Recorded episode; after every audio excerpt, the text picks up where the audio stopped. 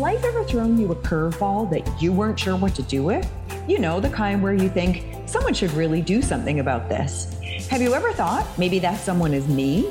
And then found yourself on a grand adventure you never saw coming? Me too. As a special needs mom, I have been saddened by what's available to my son. But instead of wallowing in it, I decided to do something about it. Along the way, I'm meeting extraordinary people and having the most wonderful experiences I never thought I'd have. I'm so inspired by what's happening around me that I want to share it all with you. Living Your Legacy is a community where ordinary people who have been called to create something bigger than themselves can come together to be inspired, connect, learn, and live into the legacies they want to see in the world. I'm your host, Michelle Slaney Travato, and this is the Living Your Legacy podcast.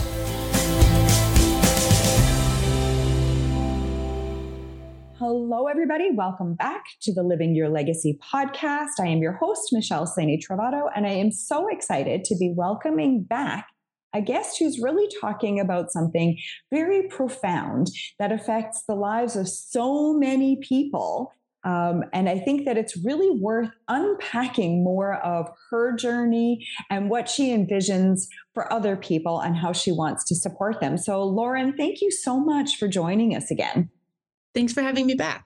So, again, I want to just point out that Lauren is a metastatic breast cancer survivor of seven years as of the time of this recording.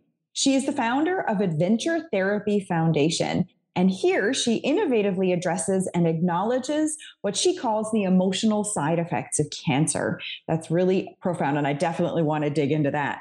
Lauren is disrupting the mindsets on cancer survivorship and transforming expectations around a post cancer life. There is so much in there. I am I have so many questions for you. So, Lauren, tell us a little bit, first of all, about the Adventure Therapy Foundation and your diagnosis, how you went from diagnosis to the foundation. I just knew I, when I was diagnosed with metastatic disease, I, I knew I had to do something purposeful. When you have news like that, such a trauma in your life, you have sort of two choices. You can live in the pain of it and just continue to carry that pain, or you can find some purpose. And the purpose sort of helps us elevate ourselves out of the muck and the hurt and the disappointment and pulls us forward. And that is really what I was looking for in um, in when I started this project. It, it is my life. I love it. It gives me purpose every single day. I serve so many people and I, I don't live with any regret because all that I do, I know is making an impact, at least in a life today. And over time, over the years, every day that I make an impact in one life, these are adding up. And so this helps me live, um, again, with just no regrets. Even if my life is cut short by cancer, I feel like I'm living a very full life. And I, I that is meaningful, is deeply meaningful for me. And I love that you referenced there about the ripple effect that we have on people. There are lots of negative ripples that we certainly all felt and getting a cancer diagnosis i think is like that big rock dropping in because your whole life changes in that moment um, but then to look at what ripples do I want to create? This thing is happening to me, um, but what do I want to do with that? What to, who do I want to be? Who, how do I want to be remembered? How do I want to live my life? What ripples will I put out there? That's so powerful because not everybody gets to that place. Sometimes people, well, they kind of pull up and park in the misery and stay there. So what do you think was one of the things or one of the reasons that made you move from misery into that optimism and hope? It, it was probably what they tell us all is it was this low point. I woke every day after my initial or my diagnosis. I would wake up and essentially prepare my family's life for my death. And this went on for about 10 weeks. For wow. 10 weeks, I cleaned closets. I separated things into three piles for each of my children. I tried to make legacy jewelry. I did all of these things that simply would make their lives better when I was gone. And after 10 weeks, I realized I emotionally was getting worse and worse every day in these projects. The, the darkness around me was just growing, and I didn't feel any more prepared to die. And so I wondered if I was going to live every day that I had for death, what was I going to die? I mean, there was nothing valuable in my life at that moment. Mm. And so I decided that I would stop living to die and I would just start living, um, living with purpose and intention and point myself in any other direction. And one morning, so any this happened in sort of an epiphany. I woke up, I felt sort of sealed to the side of my bed. I couldn't move because I thought if I took one more day toward this darkness, toward this dark space that led me to think about death, I might never recover. I might never emerge from this darkness again. And I had to make a conscious decision about what I wanted to be, who I wanted to be, what I wanted to point my thoughts toward. And I sat there sort of stuck on the side of my bed until I decided there was nothing good for me in pointing myself toward death, toward, toward darkness, toward feeling sorry for myself. Mm-hmm. There's nothing positive for me there. And so I sat there until I was ready to point myself toward anything else. And I and I had this sort of constricting feeling and this expansive feeling as I thought of hopeful things. I felt expansive. And I just decided, even if nothing good came out of it, at least I wouldn't feel like I was being crushed. Mm-hmm. And so I decided to live in hope. Um, I've later called it irrational optimism. I had nothing to put my hope on, right? There was no promise of tomorrow. My disease was not, I was not getting a good prognosis here, but at least I would spend every day I had not feeling like I was already dead, already mourning for my life. And so I pointed myself toward hope and it took a lot of discipline to change those patterns of thought, right? We, we get very comfortable with living in fear mm-hmm. and it doesn't, you can't just turn it off. These are habits. And so it took a lot of discipline to point myself, my thoughts, my actions towards something different, toward hope. But over time, I grew this in me. And now that is just the way I am. I live in hope. Wow that is profound. I know people who stub their toe and feel like the world is, you know, coming crashing in around them. And for you to get uh, a diagnosis where you did not know how much time you were going to have, and at the time you had three small children, to say, I, I am not going to live this way because I'm not living. I'm just really waiting to die. And that's not what I want for me. That's not what I want for my family. And then to make the active decision, and I'm sure it was a minute by minute decision for a long time to choose hope. That's that's incredible. Um, and how did that that choice, when you made that choice and you got off the side of your bed, what started changing for you? Well, first of all, you're exactly right. At the beginning, it is a minute by minute choice. Um, you have you have these thoughts; they're going to circle in your mind. You have to choose to not engage with them. And then over time, you get to an hour by hour, day by day, and it becomes less frequent, but it is an intentional choice at the beginning. And what that did is kept me from being frozen. You know, Mm-hmm. I was mm. frozen. I didn't know what to do before. And then all of a sudden I had hope. And therefore, anything I did was okay. You know, anything I wanted to try, I didn't feel like there's any fear. I say that once I overcame the fear of death, there was no fear left for me. Like, what could the world do to me? I could try to start a company. And if I failed, who cared? I might not even be here next week. And somehow that became a liberating thought rather mm-hmm. than a constricting thought. And I took risks that I would have never taken before. I called and asked for favors that I would have never asked for before. And little by little, I, I grew some allies, some people to help me out, and I, I started a foundation that is extraordinary because um, i've seen the you know those memes that people put out there you know what is the definition of fear? Forget everything and run or face everything and rise. And you actually live both. Um, for the first 10 weeks you were you know sort of forgetting everything and preparing for the end. And then you decided that you were done with that and it was time to rise and and really step into your own power and to put that fear aside and say you're right like what do i have to lose? If the business fails oh well you know, it's a whole different perspective on the world. And I love that you chose then to take that and launch it into a foundation. So tell me the story of how your foundation came to be. Yeah, I was I was on a backpacking trip in Yosemite and I really just wanted to figure out how to help people because I knew I wanted to do something with my story, but I didn't know how. And I got to this ridge and I looked out and I just saw this horizon. And at this point, I'd been in treatment a little bit. And I felt very like all of the medicine was in these silos. You went to this person for this information and that person for that information, and nobody really knew what the other people were doing. But when I looked out from this horizon, it felt like everything was so connected the woods, the animals, the growth, the death, all of it was so connected. And all I knew at that moment is I wanted to give people that feeling. I didn't want people to live in isolation when they were impacted by cancer. That that was just not okay. Mm-hmm. I didn't want people to live in a way where their lives weren't integrated with other cancer survivors, with people who are stage 4 and stage 1 with children without children. I wanted us to stand together. And that horizon somehow just made all of that come alive in my mind.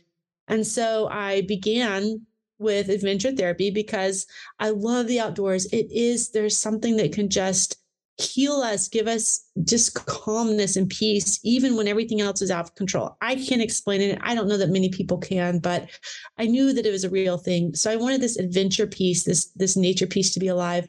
But I wanted them to experience something and that take something home with them. When they went home, they should feel connected with the family. They should feel at peace. They should have left some part of their yuck there on that mm-hmm. retreat and gone home and taken some of that forced feeling home with them. And that's all I really knew at the beginning, but it was enough for me to get started. Amazing. So when you started, what did you start with? How how did this foundation kind of come to be and what did it offer? I um, I made a phone call. I called a random person who I had met in the airport who said he would help me if I ever wanted to do something with my story and he set it all up um, as far as the foundation. And I started out with retreats. I offered families um, free vacation to a place they'd never been to do something they had never done. And that's all. That's all I had at the beginning. I fundraised for every individual family. And as soon as I had enough money, I was sending someone out the next day for sure. I didn't let anything sit on, you sit still. You know, I, I am very much full of urgency not because I'm afraid that there's not tomorrow, but because there's so much to be done today. So even to this day, I every day is full of urgency. And even to this day, I'm already like planning for the money that hasn't quite come in yet. I've always got new programs coming out because it is so important. Um, and so this is where it began with retreats for families. And over the years, I've developed a cancer coaching program that's virtual and free and online. I plan to release a book in the spring. It's in editing right now. Um, we're going to launch a podcast in the fall. Um, we have a lot of programs and supports coming out to help people in any stage of their cancer experience. Wow. I think I'm going to say that word an awful lot uh, in this podcast because so many people would not do what you're doing so many people would not make that choice. They might like cocoon themselves and their family and and probably just wait for the end right? Spend that time. Whereas you've decided to be expansive and abundant in your thinking and saying i don't know how much time i have left but i'm going to use it to help as many people as i can uh, and the ripple effects into their families. Um, and I, I love your analogy of the horizon and seeing how it's all interconnected and understanding that that a cancer diagnosis is interconnected with a lot of things for people.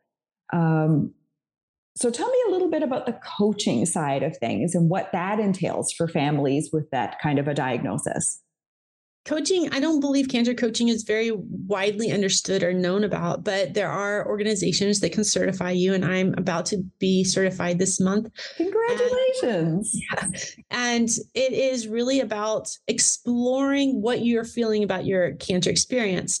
I think most cancer patients can can agree that the people in close around you, you don't want to burden them. They're already taking care of your meals and your finances and driving you to treatment you don't want to unload your heart and your hurts to them emotionally but it's hard to find patients other other survivors around you in your community who you can speak with. Mm-hmm. so a cancer coach is just someone who can hold space can listen to you who can who knows the rhythms of healing and lead you forward in that.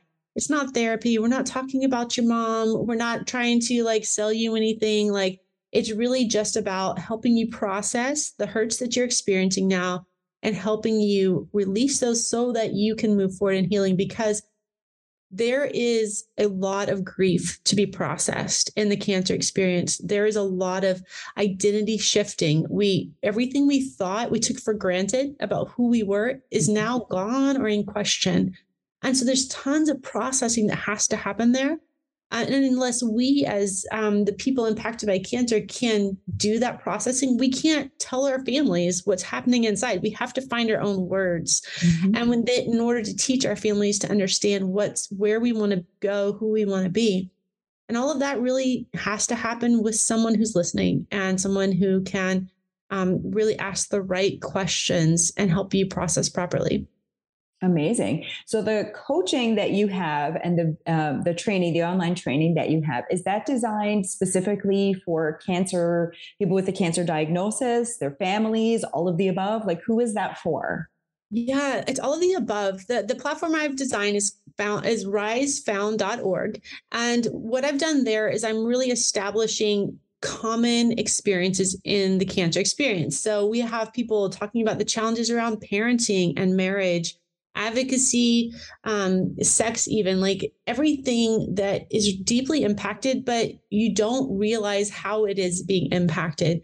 Um, it's not something your doctor's going to talk to you about, but as you shift and as your your life shifts, it's really a ripple effect. As you said, it's going out, it's impacting your children it's impacting all of these things. And we have to be aware that this is normal.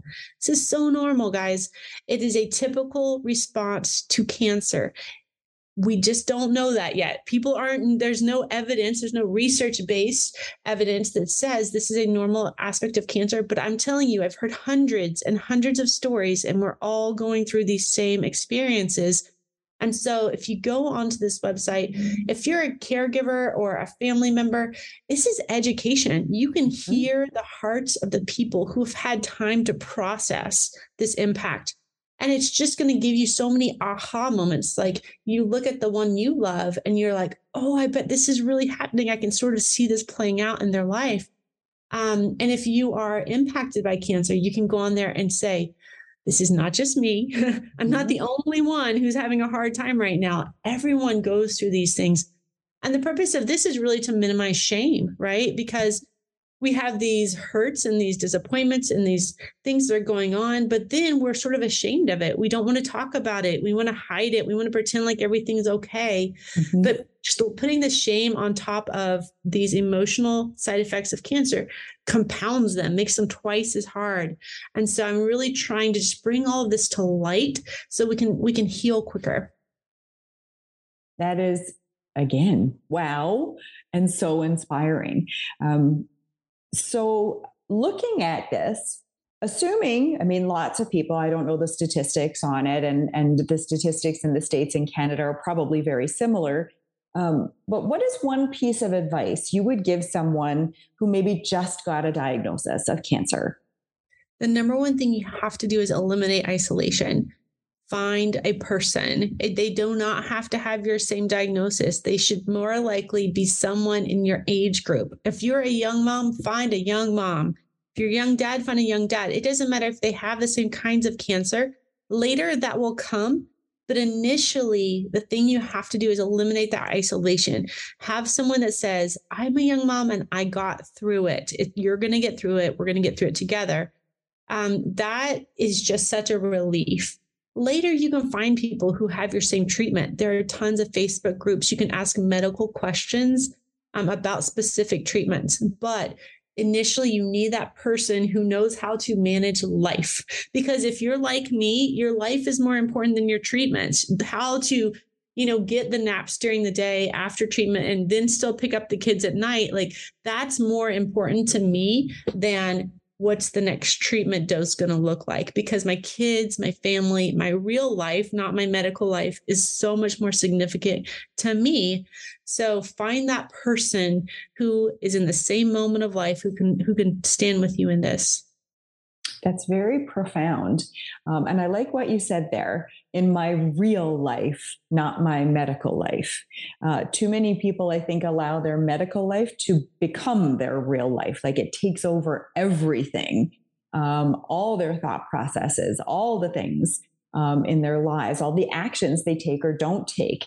And I like how you've separated those two um, because one does not have to take over the other, um, which is so profound. Because again, in the face of fear, right? Fear, fear makes us smaller.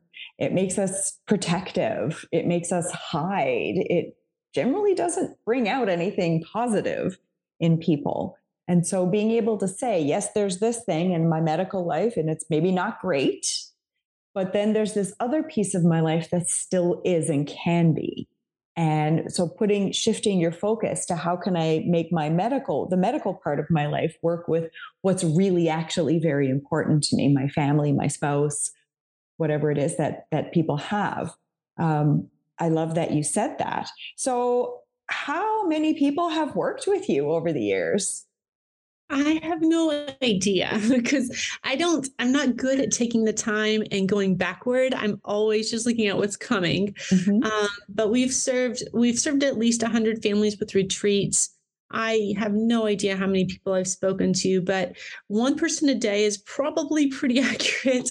Um, yeah, my my work just I'm always moving forward. I'm actually now trying to collect a team who can gather this kind of information for me because I really just don't have any desire. All I want to do is move forward, but I know it's not a good business model. So um, hundreds is safe to say hundreds. Wow. Hundreds of people impacted by your decision on the side of your bed to get up and live in hope and optimism rather than staying in the bed and being paralyzed by your fear. And as you said, living to die. Um, that's extraordinary. So tell me a little bit about your children and how how you broke the news to your children and how are they handling things now? Yeah, this is a great question and a very very difficult question people struggle with. Mm-hmm. Um, telling your children about your diagnosis. Um, I received um, I received advice very early on, and I've lived by this advice, and I, I continue to repeat it because I think it's full of wisdom. Um, when you withhold information from your children, especially in times of stress, they know that. They they can feel that with you right? Mm-hmm. and over time as they grow they expect they don't expect you to really tell them the truth anymore. They think whenever something's getting bad in life you're not going to give them the full truth.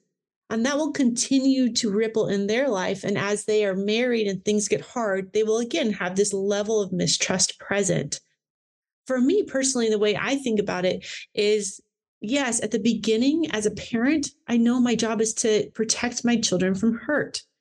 And what happens when I am the hurt that's that's coming into their life, right? And so it, it's a natural response almost to sort of build a barrier between my kids and my cancer and to keep it there.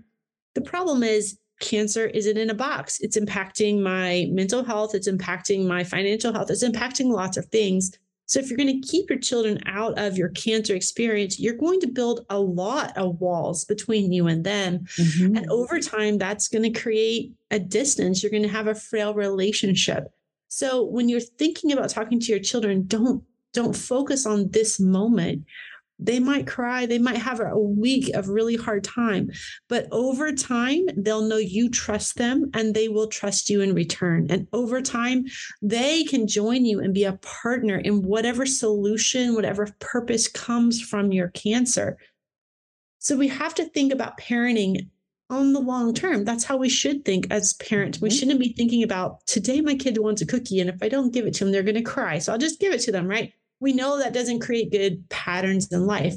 So with cancer, we have to sort of remember we are in it for this long haul with our children. We're looking at the rest of their life, not what's best today, but what's best for them in their adult life and really make decisions based on that. That's amazing. And are your children connected to your foundation? Do they help you with your fundraising? How are they involved in this yeah, amazing life you're leading? Yeah, definitely. They they attend the retreats with me. Now this year we had community retreats. We took multiple family groups together. My children attended. They are great little camp counselors. They one of my daughters makes balloon animals every, you know, one night. The other one leads an art class the next night. They all have really great skills and they are very good at scooping all the kids up and making sure each one of them is loved individually um the their empathy is you know off the charts. There, there's mm-hmm. nothing mm-hmm. that they can't view but find sort of empathy and love and compassion for and move into that space with that person and just sit with them. So i'm very proud of the people they are becoming for sure. Wow. Um, it's amazing when you make the choice as the mom to get off your bed i'm going to step into hope. I'm going to choose to live there what kind of impact that has on your children. That's an extraordinary legacy because they will talk about that into their futures, right? With their friends and their partners and boyfriends, girlfriends, you know, life partners, all that kind of stuff. They will they will educate the people around them about stepping into hope because they watched you make that decision. Um, and I love what you said about you know, loving watching the people that they're becoming. That is such a proud parent moment when you know that because you chose the path less traveled, you chose the more difficult route of trying to live in hope and optimism and create a life when you don't know how long your life is going to be. That it's a gift you've given your children that they can then give to others. Um, I love the advice about not keeping them out of bad news because um, you are right.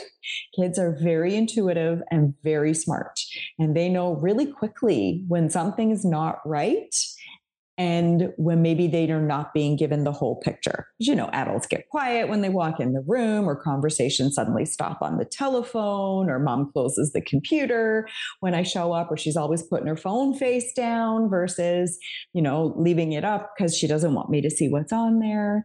Um, and that fear can be promoted forward through them too which is not what we want as parents. We want our children to live in hope and happiness and, and optimism and the belief that they can that they can go out and create amazing things in the world. So uh, yay for you for making that decision because it it could not have been an easy one.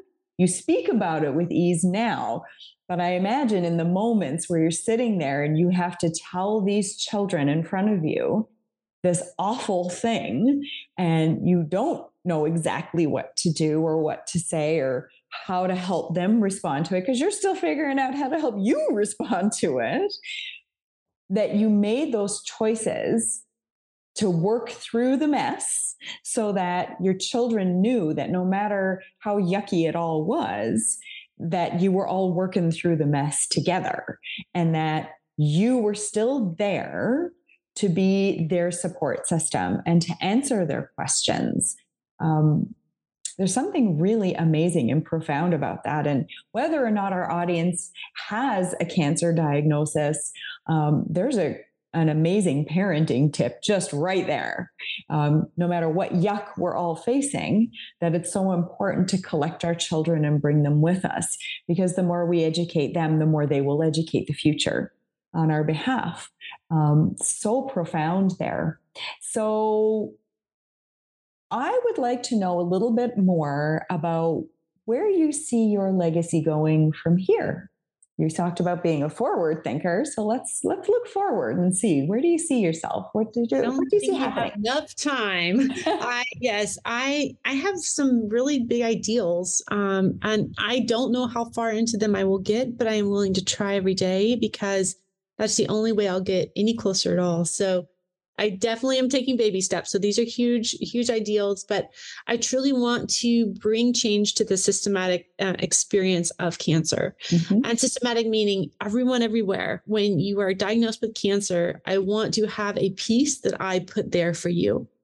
Um, I, and right now that looks like I would really like to impact the survivorship, the emotional impact of cancer because that's just a blank slate. There are so few resources there.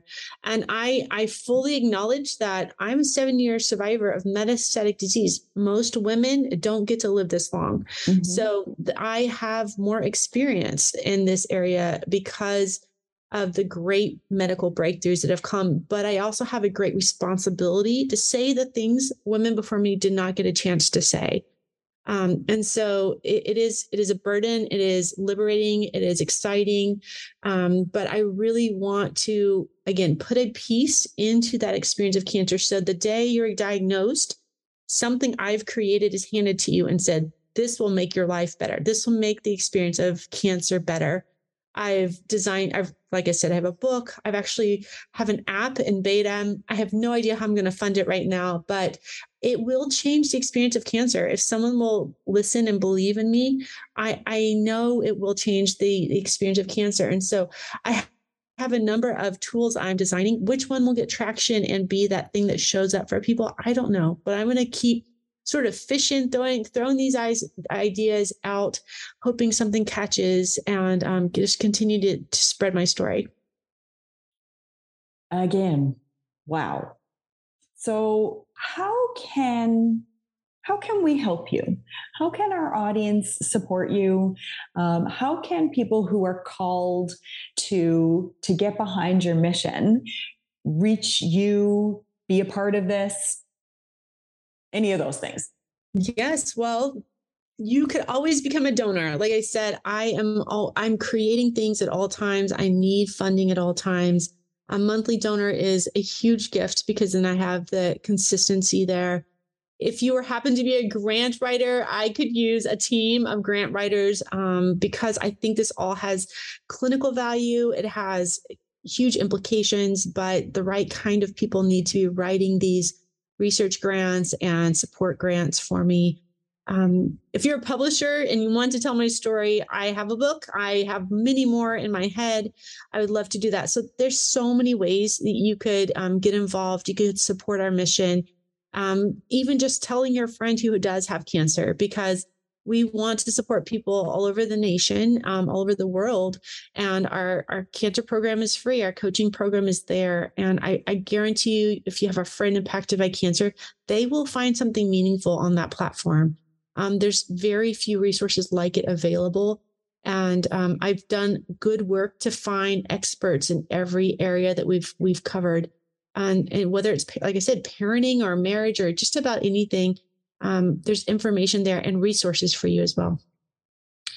Extraordinary. So if somebody's got the time and the willingness, they can do some fundraising or become a donor. I would assume you'd accept fundraised money from somebody throwing a fundraiser. That would be extraordinary. But also just to be that voice to say to a friend, if you need help, I heard this place that might be able to help you, is just as profound because that could change the trajectory of somebody's life. Just that one little sentence at the right time when somebody is receptive to that. Um, I am truly inspired by you and by um, by how you've chosen to to move forward in a situation where the world told you there was no forward to move into. I am so inspired by the work that you're doing that um, again, if there's anybody out in podcast land who happens to be a grant writer or a marketer or a book publisher or a fundraising expert, um, I would highly recommend that you reach out to Lauren and get connected with her so that you could um, be a part of an extraordinary movement forward.